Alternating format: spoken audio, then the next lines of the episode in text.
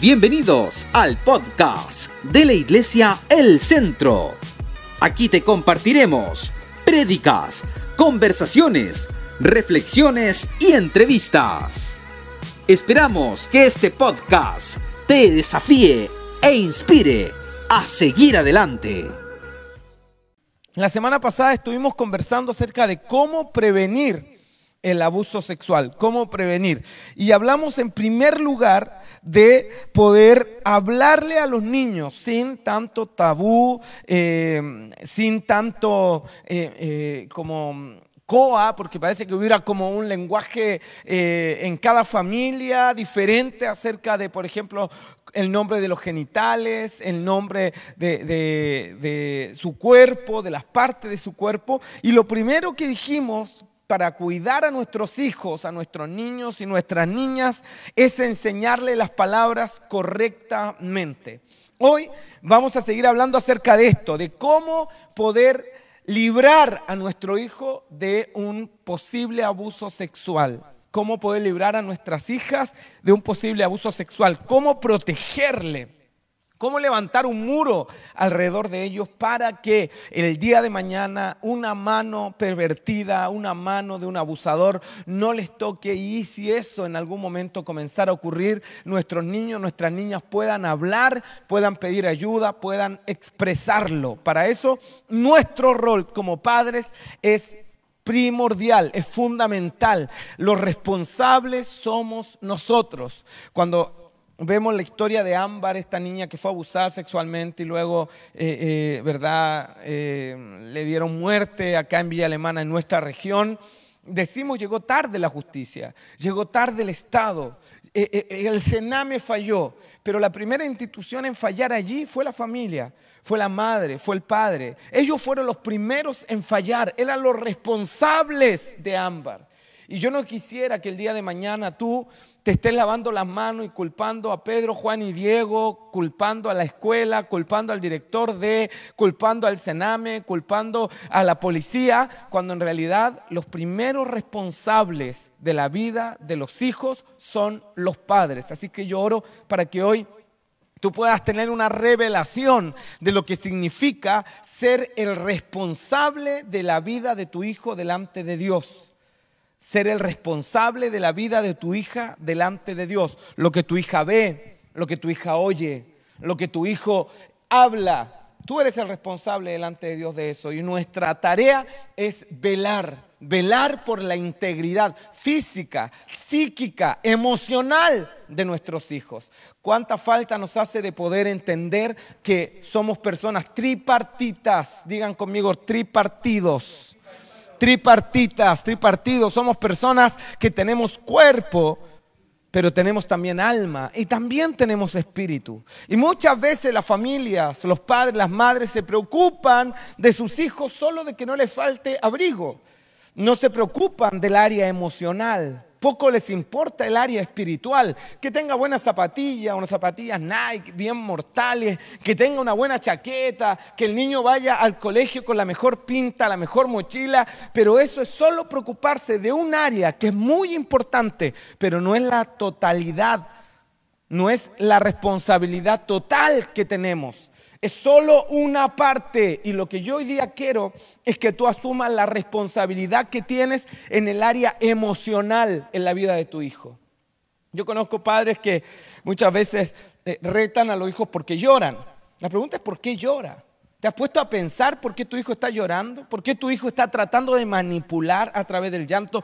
¿Por qué tu hijo está canalizando las emociones a través de las lágrimas del llanto? ¿Te has preocupado cómo está el corazón de tu hijo? ¿Te has preocupado cómo está el alma de tu hijo, los pensamientos que él cabila? ¿Te has preocupado si él se siente amado en su corazón por ti? Recordemos que a la primera persona que tus hijos van a conocer será un padre y de acuerdo te conozcan a ti, conocerán a Dios. Así como te ven, van a interpretar que es Dios. Y si tú eres un padre cristiano y si tú eres una madre cristiana, tú debes proyectar a Dios en tu casa. Tú debes mostrar a Dios en tu casa. Tú debes tratar de interpretar a Dios en casa. Y ahí es súper importante tener la imagen correcta de Dios. pues algunos piensan que Dios es un Dios más hippie, todo lo permite, todo lo consiente. Yo vengo de un contexto de iglesia, fui criado prácticamente en la iglesia y vi familias donde en nombre de Dios nunca corrigieron a sus hijos, donde en nombre de Dios nunca le pusieron límites. Yo conozco padres que dicen, no, Dios va a cambiar a mi hijo. Entonces nunca le, obligaron a traer que venga a la iglesia. Nunca le impusieron disciplinas. Nunca pusieron límites. Dios es el que hace la obra, Dios es el que lo va a tocar, Dios es el que, y sin duda, Dios tiene promesas sobre ese niño, sobre esa niña, pero no he de esperar yo como padre que ese jovencito pase por el mundo, se dé una vuelta enorme, sufra desilusiones, sufra quiebres emocionales, sea dañado, herido, sea abandonado, para que después de la vuelta, a los 40, a los 50 años, venga a darse el porrazo y a darse cuenta que realmente necesita a Dios porque hubo un padre una madre negligente que solo esperaron a que Dios hiciera su pega, pero ellos nunca estuvieron dispuestos a hacer su trabajo. Los padres tienen una responsabilidad activa en el futuro, en el propósito y en el destino de la vida de sus hijos. Usted es responsable. No puede decir Dios lo va a hacer. Usted tiene que hacer su parte enseñar al niño. ¿Qué dice Proverbio? Instruye al niño en su camino. Y aun cuando fuere viejo no se apartará. Instruir no es solamente hacer como cariñito y sobar el lomo al niño. Ahí no dice consciente al niño. Ahí no dice solo eh, eh, escucha al niño, ahí dice instruye. Y instruir viene de instrucción. Y la palabra instrucción está vinculada con disciplina, con corrección con guianza. El niño no se puede guiar solo, necesita la voz del padre. Por eso el proverbio dice, hijo, oye la voz de tu padre y no menosprecie la enseñanza de tu madre. Es decir, el varón, la mujer que tienen el privilegio de ser padres deben asumir delante de Dios el pastorado de la vida de sus hijos. Y el pastor debe para pastorear tienes que conocer el estado de las ovejas, eso dice la Biblia. Y nadie mejor que tú, papá, nadie mejor que tu mamá debiera conocer el estado de los hijos, cómo está su alma. ¿Y qué decir del Espíritu? ¿Cuándo fue la última vez que pusiste manos sobre tu hijo para que reciba el Espíritu Santo? ¿Cuándo fue la última vez que pusiste manos sobre la vida de tu hijo para que reciba dones, para activar un ministerio, para activar una unción? ¿Cuándo fue la última vez que lo ministraste espiritualmente? Es fácil sacar la chancleta, es fácil sacar eh, la correa y, tratar de intimidar al hijo.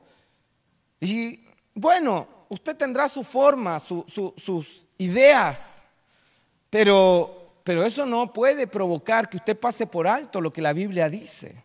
Al hijo se le corrige, pero también el hijo tiene alma, tiene un corazón, y ese corazón puede estar quebrado, sentirse solo, abatido.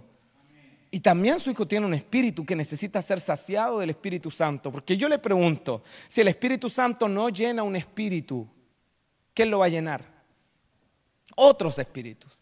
Y ahí es donde tenemos a nuestros hijos, que son un recipiente desocupado y vacío. ¿Y qué vamos a permitir que entre ahí? Por eso varón, por eso mujer, ponte a la puerta de tu casa, ponte ponte de pie en la puerta de tu familia y no permitas que ningún espíritu, que ningún demonio, que ninguna atadura, que ninguna maldición toque a tus hijos. Levántate como un guerrero, como una guerrera a pelear y a rescatar a esta generación del mismo infierno. Hay una gran responsabilidad sobre los padres, hay una gran responsabilidad sobre las madres, hay una gran responsabilidad que Dios está demandando para esta generación. No somos una generación que puede pasar por alto el llamado y la responsabilidad que tiene de sus hijos. Por eso Dios nos mandó a tener una escuela libre, por eso Dios nos mandó. Y sabe, esto no surgió como un proyecto eh, solamente académico escolar. Camino Real surgió como un proyecto familiar. Porque los primeros en no estar convencidos con una educación tradicional para la vida de sus hijos fuimos nosotros. Porque Josías se matriculó en prekinder, en una escuela cristiana, tradicional, cristiana evangélica. Una escuela buena, en un buen sector, con un lindo uniforme, con buenos profesores, todos cristianos. Es espectacular, está bueno. Pero al niño no se le entendía, al niño no se le potenciaban sus capacidades, sus habilidades. El niño no salía feliz de la escuela, no estaba contento. Al niño no, no disfrutaba estar en una sala de clases. Entonces nos hicimos la pregunta, ¿será este el camino correcto? Una vida donde un niño ya de prekinder o de kinder vive estresado, vive nervioso porque la profesora le va a preguntar algo que él no sabe, vive intimidado porque el compañero sí sabe y él no sabe tanto quizá y se siente tonto. A nosotros José nos dijo en una oportunidad, no quiero ir a la escuela porque la tía me pregunta y no sé, pero mis compañeros saben. Imagínate el daño a la autoestima Imagínate el daño al corazón de un niño cuando siente que otros saben y que él no. Y comienza a convencerse de que no es tan capaz, que no es tan hábil, que no es tan inteligente. Entonces nosotros dijimos, bueno, esta no es la educación que queremos para nuestro hijo, porque nuestro hijo quizás todavía no tiene su cerebro completamente desarrollado para saber sumar. En prebásica ya están enseñando sumar pero sí tiene otras capacidades y habilidades que la escuela no potencia. Es un artista en potencia, le gusta dibujar, le gusta pintar, le gusta construir cosas con sus manos.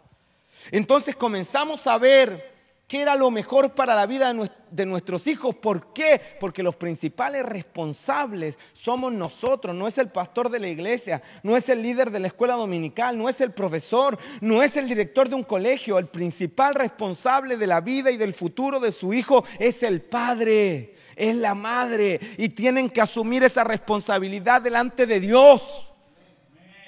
¿Están aquí, verdad? El año pasado vi un meme, me llamó la atención. Y es una verdad, decía, es un meme, es una, es una mofa. Y decía, las mamás debieran dejar de andar pendientes de revisar el WhatsApp al marido y en vez de eso deberían revisar el cuaderno a los hijos para ver qué tareas tienen. Y muchas veces la mujer se desvirtúa del foco. Muchas veces la mujer empieza a tener otro propósito, que puede ser muy bueno, pero el propósito que vale la pena sembrarse, para el propósito que vale la pena vivir, es para el propósito de Dios. Y yo creo que la mujer puede desarrollarse, yo creo en una mujer exitosa, una mujer que emprende, una mujer que fructifica, yo creo en una mujer así, pero también creo que la principal tarea de la mujer, la principal tarea de una mujer de Dios es también instruir a sus hijos formarlos, enseñarles. Y la tarea del varón es la misma. Esto no es solo, haya, tu tarea es criar a los hijos, mi tarea es trabajar, por supuesto que no. La tarea del varón también es criar al hijo. Y ahí hay un aspecto que el hombre tiene que aportar a la educación del hijo.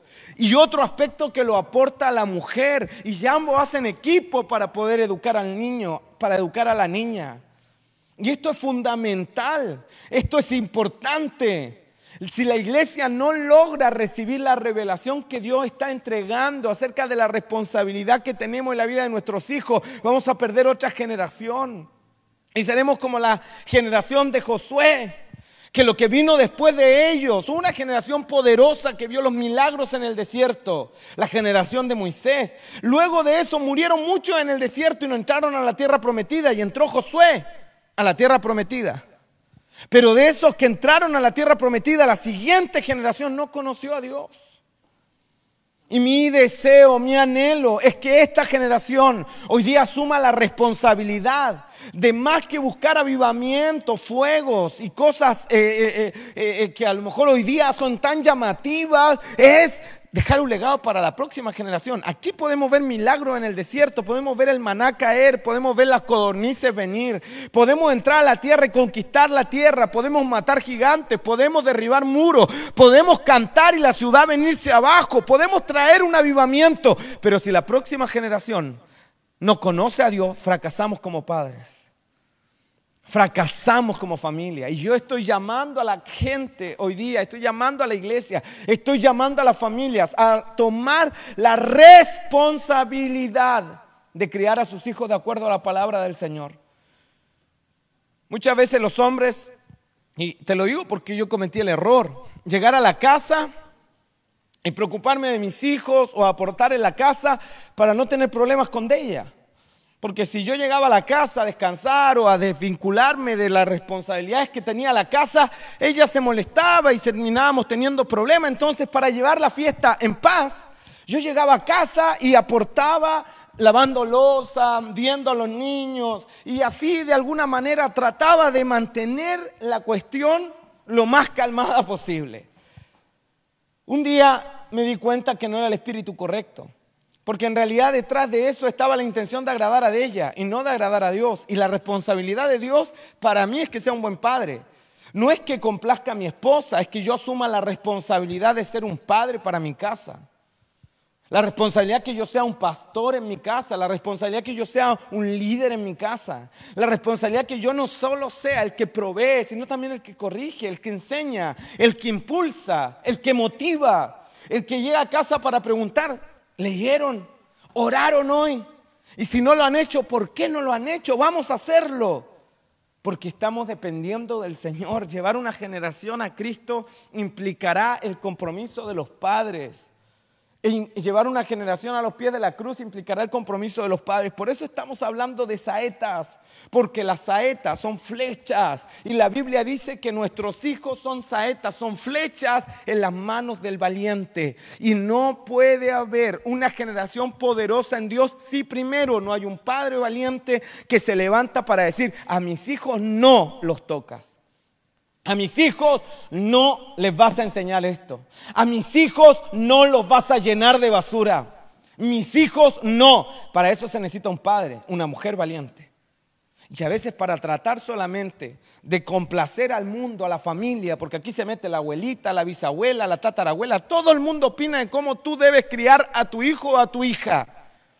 Cuando esa es solo tu responsabilidad. Y no estoy diciendo que seas un tipo, una mujer que lo haga a su manera y que lo haga mal. Estoy hablando de la gente que quiere hacer las cosas bien y que entiende que para hacerlo bien necesita buscar a Dios y conocer la palabra porque te dijeron que nadie te enseñó a ser padre o madre, y es cierto, pero esa fue la ignorancia de no haber leído la Biblia, porque la Biblia es un manual para la vida. No nos enseña solo de la fe, no nos enseña solo del tercer cielo. La Biblia también nos enseña cómo criar a nuestros hijos, cómo liberarlos de las garras del león, cómo poder salvar a una generación.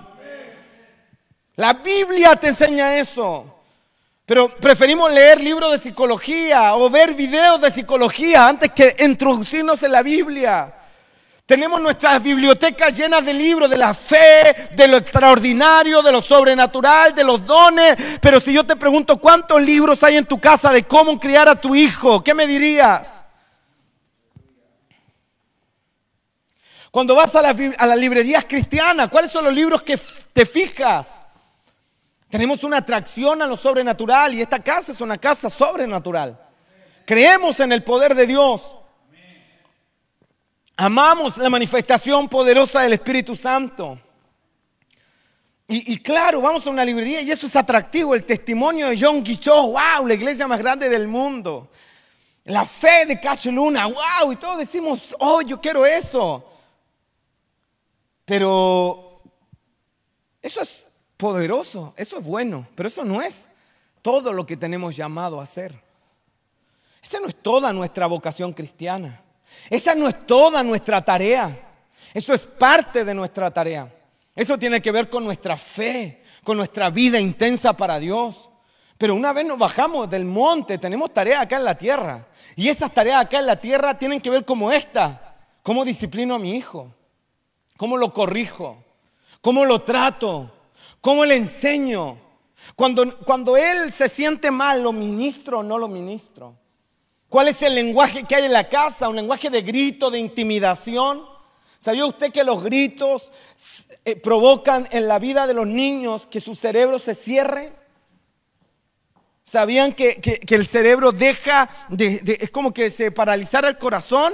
Así, el, cerebro también es un músculo y con los gritos el cerebro provoca que se liberen eh, eh, eh, químicos como de alerta, de temor, y se paraliza el cuerpo, se paraliza la, actividad neurológica. Y el niño en vez de sentirse en un ambiente confiable y seguro, se siente completamente amenazado, como si estuviera frente a un león, pero no es un león, es su madre. Lo que pasa es que le está gritando. Pero a nadie le importa eso. Nos importa más saber la novela, nos importa la serie de Netflix, nos importa si el niño se sacó un 7, por qué el compañero tuvo mejor nota. Nos importa más tonterías y no el, corazón de la vida de nuestros hijos. Por eso es que hoy día la iglesia tiene que entender, porque usted nunca va a ministrar a un vecino que tiene una hija que fue usada sexualmente correctamente, si usted no tiene bien asumido la responsabilidad que tiene delante de Dios como papá y mamá. Y aquí tenemos todos que aprender. Toque a la persona que está a su lado y dígale, tenemos que aprender esto. Porque nuestra generación pasada lo hizo pésimo. Porque hoy día como pastor me toca restaurar gente dañada por sus propios padres.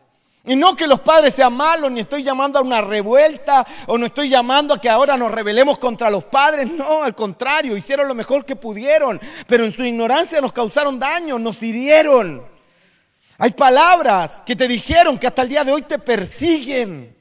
Hay carencias que no supieron llenar tus padres y que nadie nunca llenó y que aunque hoy vienes al Señor estás marcado por eso y te persigue la depresión, te persigue el abandono, te persigue la soledad, porque cuando eras niño y necesitaste de un papá o de una mamá no estuvieron.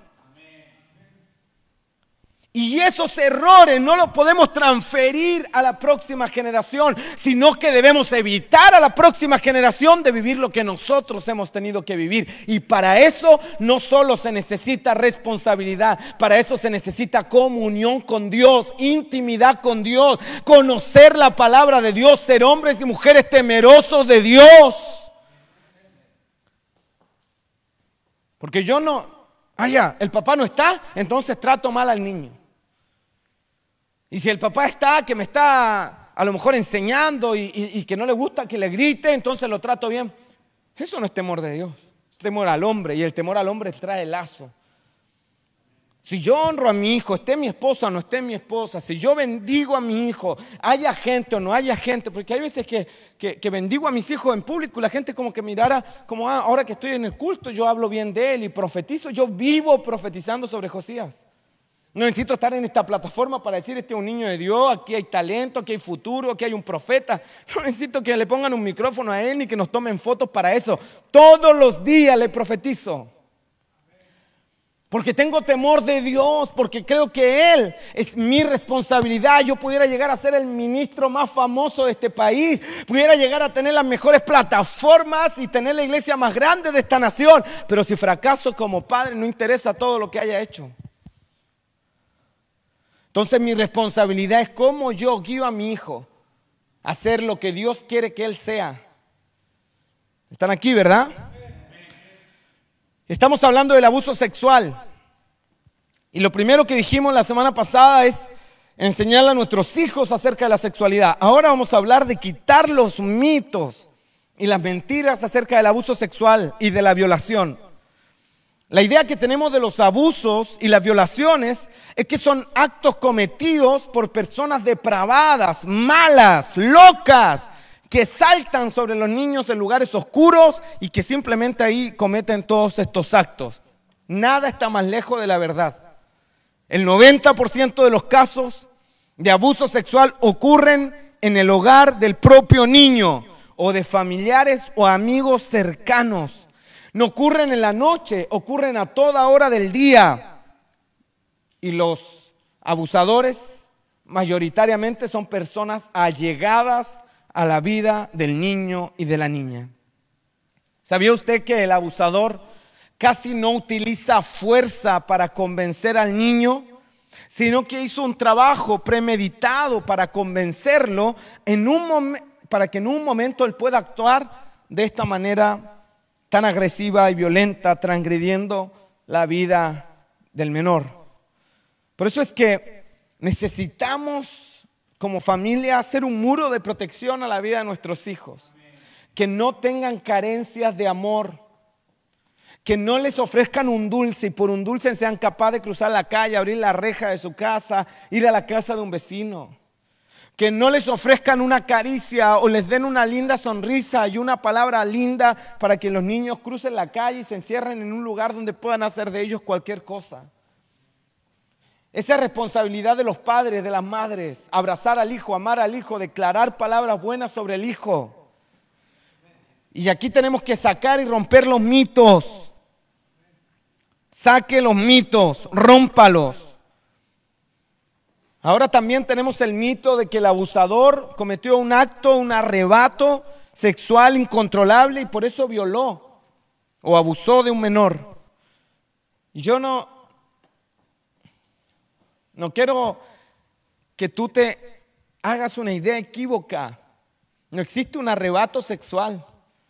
No es que él simplemente en un momento sufrió eh, eh, eh, su, temperatura y, y, dijo, no, quiero abusar de alguien y saltó de forma incontrolable sobre un menor. No, no es así. Eso fue un acto premeditado. Tampoco está asociado al alcohol.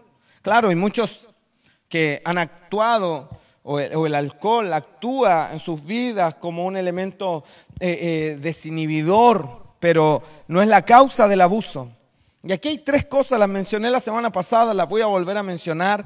Investigaciones dicen que los abusadores y los violadores em, tienen tres factores, o piensan tres cosas, o actúan en base a estos tres factores. El primero, el adulto está consciente que hay obstáculos y necesita vencerlos. Entonces, él trabaja en la situación o el ambiente para llevar a cabo su acción. El, violador conoce el ambiente, el entorno, lo conoce. Lo segundo, el adulto o el abusador tiene que convencer al niño para tenerlo disponible en el momento que lo necesite. Entonces tiene que tener una relación cercana y de cómplice con el menor. Y ahí usted tenga ojo como papá y mamá no permita que su hijo tenga una relación cómplice con nadie más que no sea el papá o la mamá y, que esté en un contexto, ¿verdad?, cristiano. No hay secretos en casa. No se guarda secretos con el tío, no se guarda secretos con el abuelo, no se guarda secretos con el, con el padrastro, no se guardan secretos en casa. Mamá debe saberlo todo.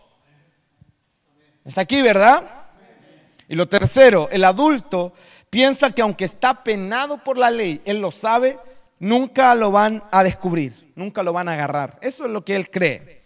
Lo tercero es que necesitamos cambiar la educación de nuestras niñas. Anote ahí, necesitamos cambiar la educación de nuestras niñas. ¿Cuál es nuestro estereotipo social? El hombre es fuerte y la mujer es débil. Eso es lo que se enseña, eso es lo que se piensa. Y la, sociedad crea, en base a estas dos estigmas, eh, sus propias víctimas de abusos o de violaciones. ¿Quiénes son las víctimas de un abuso con este concepto de la sociedad? Las personas débiles. Entonces, ¿quiénes serán las víctimas de un violador o de un abusador? Las mujeres. Y es curioso porque la mayoría de las víctimas son mujeres o niñas. Entonces necesitamos replantearnos la idea de cómo educamos y cómo criamos a nuestras niñas. Nuestras niñas no son débiles. Están aquí, ¿verdad? En una sociedad machista, la mujer es débil y el hombre es fuerte. En una sociedad machista, la debilidad es un atributo femenino. Pero cuando la, mujer, a la hora de defenderse, se, está convencida que es débil, entonces ese engaño cultural será una trampa para la vida de la muchacha, de la niña o de la mujer. Entonces, anote por favor, la feminidad no tiene relación con la debilidad. Ser mujer no es ser débil, no es tener una actitud pasiva. Necesitamos enseñarle a nuestras hijas a ser ágiles, a desarrollar habilidades físicas. Necesitamos que nuestra hija entienda que no es débil. Femenina es una cosa, débil es otra. Nuestra hija no es débil. En una cultura machista como esta, seguro, la mujer débil, el hombre fuerte. Quien manda es el hombre, la mujer se somete. Eso es lo que dice el machismo. En el reino, como Dios nos ve, es que Dios le da atributos a la mujer que el hombre no tiene y el hombre tiene atributos que la mujer no tiene. Y Pablo es más explícito diciendo, ya no hay varón ni mujer. Hoy ya no hay diferencia. Es decir, la mujer no es para Dios un elemento débil. Entonces este concepto de que eh, eh, la mujer necesita, ¿verdad?, eh, como estar protegida porque es débil, porque no tiene tanta fuerza, ese es un engaño cultural que convertirá a tu hija en una víctima de un presunto abusador. Porque el abusador pensará, ¿a quién puedo tocar? ¿A alguien fuerte o alguien débil? Y en su mente pervertida pensará en alguien débil, es decir, en una niña o en una mujer. Así que desde hoy cambia el lenguaje. Su hija no es débil, su hija es fuerte. Eso es lo que incluso nos enseña Habacuc 3:19. El frágil diga, el Señor es mi fortaleza. Diga el débil, fuerte soy. Mira, escucha este testimonio. Juanita es la menor de cuatro hermanas y la única de la que su padre no abusó. Vivía en el campo y él tuvo dos hijos de sus respectivas hijas. Imagínate. El abuso era por todos conocidos, pero guardado como un secreto familiar, un secreto de familia. Comenzaba apenas se desarrollaban como señoritas y Juanita fue la única que desafió a su padre. No tuvo una actitud sumisa frente a los intentos de abuso. Le hizo saber, si me agarras, te parto la cabeza con un palo o te mato mientras estés durmiendo. Mira la actitud de Juanita. Y fue la única que no fue abusada por ese depravado. Si me agarras, te parto la cabeza con un palo, te mato cuando estás durmiendo. Tal era la convicción de Juanita que su padre nunca la tocó. En un estadio, en un, perdón, en un estudio en Estados Unidos, eh, en el que se interrogó a 72 prisioneros condenados por abuso sexual, de los cuales eran las víctimas, cómo era el perfil de las víctimas que ellos seleccionaban, la mayoría respondió que preferían a niñas tranquilas, pasivas, hogareñas, con carácter débiles o desvanecidos. Es decir, la víctima, para, perfecta para un abusador, es una persona débil. Entonces despierte, mamá. Su hija no es débil, su hija es fuerte. Enséñale a su hija a enfrentar los problemas. Enséñale a su hija a hablar. Enséñale a su hija a defenderse. Enséñale a su hija que ella puede decir no cuando algo no le gusta. Pero si el no en tu casa es castigado con una bofetada, si el no en tu casa es reprendido con un grito, entonces no esperes que el día de mañana tu hija fuera no sea una mujer sumisa si tú estás provocando que ella no sea capaz de expresar lo que siente, lo que quiere, lo que anhela. ¿Están aquí, verdad?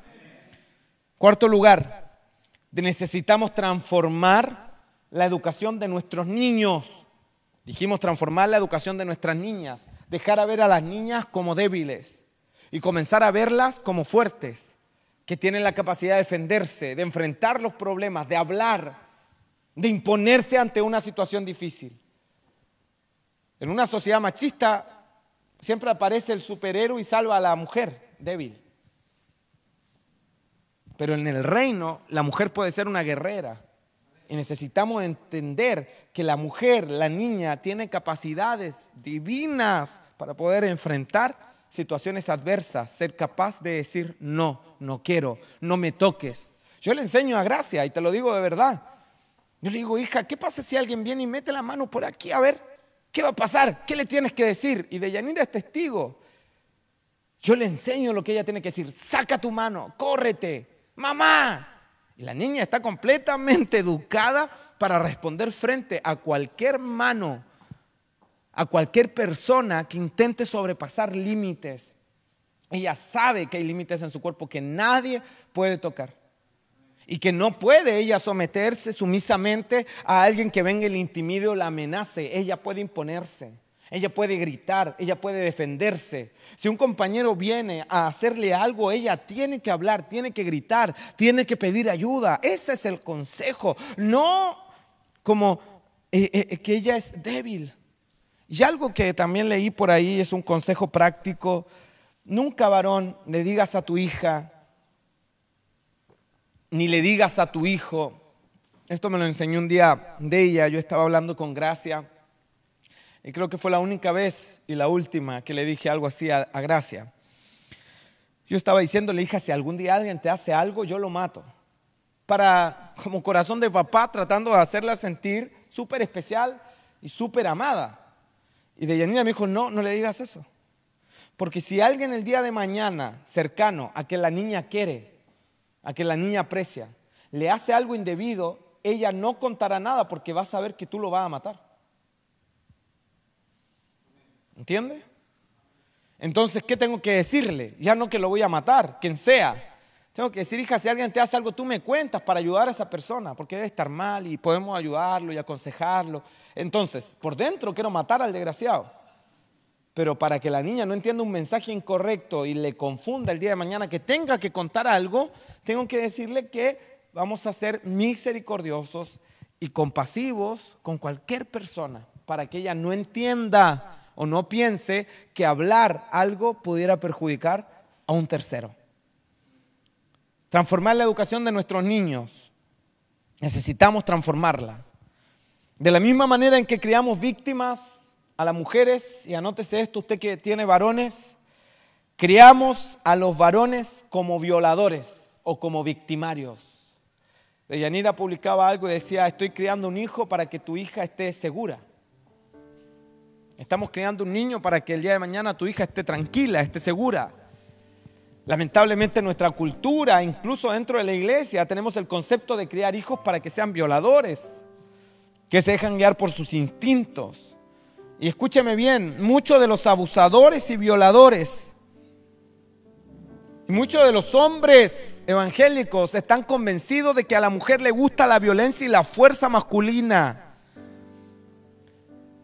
Hay muchos hombres que piensan que a la mujer le gusta una actitud dominante, que les gusta a la mujer, le apasiona.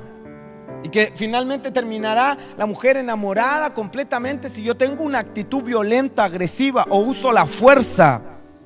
Es por eso que nuestra cultura les enseña a los varones a ser agresivos. Por eso es que nuestra cultura, Igor, enseña a los varones, el más macho es el más violento. El que tiene más fuerza, el que le gana el gallito a todos, es el más macho. Esa es una eh, cultura machista. Ese es el problema de una sociedad donde la fuerza es sinónimo de masculinidad.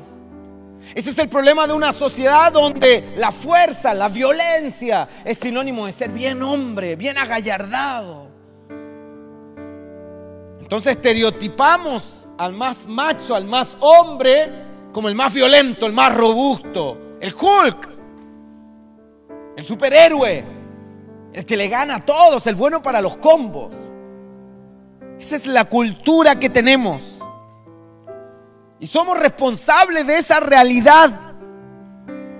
Y cada padre que estimula a su hijo a, a que no respete a los débiles, o cada padre que festeja al machito cuando le gana en una pelea a otro, está convirtiendo a ese niño en un posible violador o en un posible abusador. Porque cuando el padre ve que este no se dejó, que cumplió su propósito, aunque sea la violencia, la fuerza, le dice, hey, bien hijo, eres un hombre ya, es un macho.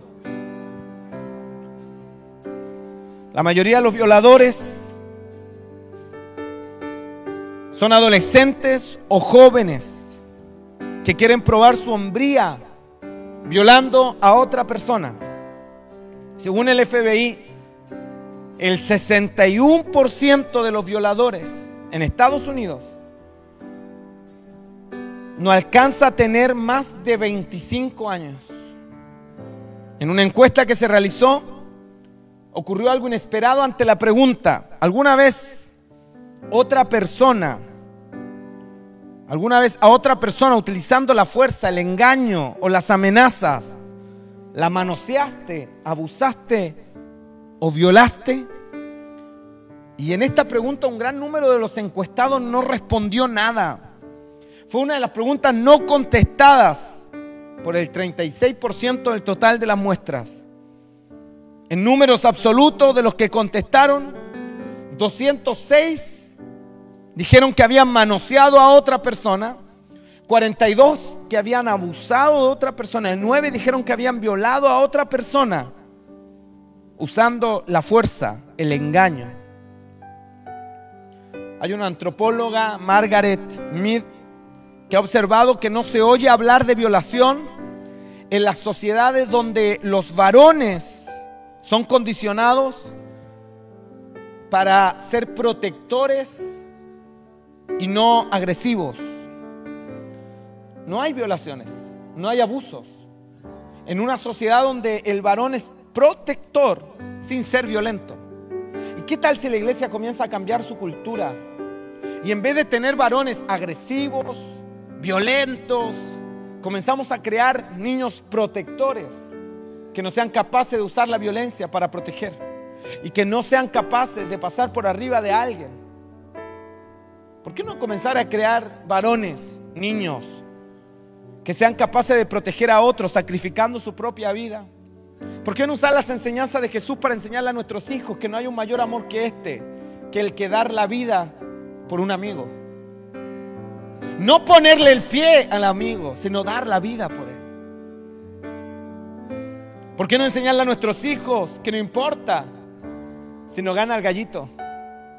Él es un hombre. Él es un niño. Y eso de la fuerza y la violencia no lo hace más ni menos. El proteger a su hermana, el proteger a una amiga, el proteger a, un débil, de un abusivo, de un fuerte, Queremos aquí en esta casa niños que sean capaces de oponerse al que provoca el bullying. Nada será más vergonzoso que creyentes o hijos de creyentes sean los que provocan el bullying en las escuelas. Yo quiero un Josías que sea capaz de decirle, hey, ¿por qué lo tratas así? Él no se llama así, ese no es su nombre. No quiero que lo trates así o te acusaré. Aunque le digan, ay, el acusete, es niñita porque acusa, no importa. Que él tenga fortaleza interna para decir, yo voy a denunciar y voy a acusar a quien sea por estar burlándose de alguien. Y yo voy a proteger a mis amigos, a mis amigas, a quien sea necesario. Porque, porque queremos una generación de niños y de niñas, de hombres, de jóvenes, que entiendan que su rol es proteger sin usar la violencia, sin ser agresivos amando como Jesús lo hizo. No vas a encontrar en la historia a nadie más protector que Jesús. Y no usó la violencia. Él fue capaz de proteger a los niños. Cuando los discípulos querían agarrarlos así como con sus pies, sacar a los niños, Jesús dijo, dejen a los niños venir a mí. Y los niños se les subían arriba. Y no usó violencia para proteger a la mujer adúltera. Pero la protegió. Se comportó como un hombre. Y yo quisiera que esta generación entienda que estamos criando niñas para ser guerreras, para ser mujeres de Dios, que son capaces de entender que la fortaleza viene de Dios y que Dios le dio fortaleza, que proviene del Señor, que el débil puede decir fuerte soy en Él. Y criar varones que sean protectores sin ser agresivos o violentos. Como padres podemos formar hombres y mujeres que bendigan a la sociedad, que bendigan a la iglesia, que bendigan a las familias con un sano comportamiento. Si inculcamos a los niños desde temprana edad a tener un espíritu sacrificial, si inculcamos a los niños de temprana edad a desarrollar un papel de sustento, de protección, le aseguro que provocaremos un bien a esta sociedad. Podemos cambiar la cultura así. Bastará de algunas familias que sean capaces de decir, Señor, yo no voy a criar a mi hijo como me criaron a mí. Yo voy a criar a mi hijo para que sea un bien a esta sociedad. Faltará de un puñado de familias que digan, aquí están mis hijos, los voy a criar para que sean protectores y no agresivos. Voy a criar a hijas femeninas, dulces, cándidas, pero fuertes, con una autoestima robusta, con una autoestima firme. La semana pasada o esta semana, ya ni sé cuándo fue, encontré con el hermano Tito. Un saludo al hermano Tito, se nos está viendo.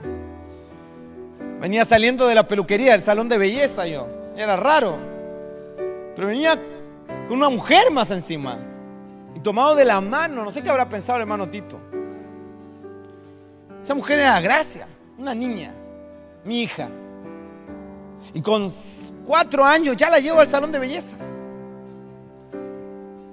Y le cortaron su pelo. Y el peluquero me dijo, mira, tengo 40 años de experiencia. Y yo he visto las nanas que traen a sus hijas. Yo he visto a mamás que traen a sus hijas. Yo he visto abuelas que traen a sus nietas. Pero nunca en 40 años yo vi un papá que trae a su hija a la peluquería. Ni menos con 4 años. ¿Por qué lo haces? ¿Por qué traes a tu hija a la peluquería con 4 años? Yo le dije, porque yo quiero que ella entienda que el hombre que el día de mañana se moleste porque se va a ir a cortar el pelo es porque simplemente no la ama. Yo quiero que ella entienda que ir y preocuparse de su belleza es amor. Y que no va a venir ningún patán, ningún desgraciado a ofrecerle migajas de amor para que ella entregue todo su cuerpo, su alma, su espíritu a un sinvergüenza que nunca la valoró. No. La vara que estoy poniendo para ese que viene, ay, Dios mío. No será cualquiera. No será alguien que entregue una migaja de amor y mi hija se entregará. no. Mi hija no conocerá los mejores restaurantes de esta ciudad con cualquiera, los va a conocer con papá. Mi hija irá a los mejores salones de belleza y no con cualquiera. Irá con su papá. Y ella entenderá que la muestra de amor es lo mejor para ella. Porque estoy creando una princesa que si se casa a los 28 años, a los 28 años entregará su virginidad al hombre que Dios creó para ella. Y esa es mi tarea y es la tarea de ella y estamos de acuerdo en eso. Nuestra hija no pasará por cinco o seis brazos antes. No conocerá cuerpos de hombres que no sea el cuerpo de su esposo. Pero si esto para ti son tabús, Ayer teníamos una conversación y con esto termino. En la escuela Camino Real hicimos un conversatorio y me llamaba la atención. Después yo conversaba con Daniela, que fue la expositora. Y le decía, los padres están tan preocupados de la universidad de sus hijos. Y es obvio. Una escuela libre, ¿cómo enfrenta a la universidad? Es lógico. Es algo de qué preocuparse. Pero están a, a 20 años de la universidad. Están a 14 años de la universidad y ya están preocupados. Y está bien. Está bueno. Ojalá todos los padres se preocuparan si su hijo va a llegar a la universidad o no. Ahora, te pregunto, papá, ¿te preocupa que tu hijo llegue a la universidad? Bien, estás teniendo una proyección larga, eso está bueno, te felicito, eres un visionario. En eso chocamos, los cinco, y somos hermanos. Pero si solo te preocupa si llega a la universidad y no te preocupa con quién se va a casar, y no te preocupa su virginidad, y no te preocupa su pureza, y no te preocupa su integridad, fracasaste. Que tu hijo llegue a la universidad es algo bueno, pero que tu hijo llegue a un altar en santidad, sin heridas, que sea capaz de superar la niñez y pasar a la adolescencia lo más sano posible. Porque aquí arrastramos cadenas La niñez no se sana, pasa la adolescencia, sigue herido a la juventud, nos casamos y hay que desarmar vidas para armarlas luego de casados. Y la voluntad de Dios, por supuesto, es ordenar nuestras vidas lo más posible, pero hoy podemos hacer cambios posibles. Y te animamos a tomar tu rol. En nombre de Jesús, en el nombre de Cristo, tienes una responsabilidad tan grande y tan poderosa que puedes asumir hoy delante de Dios.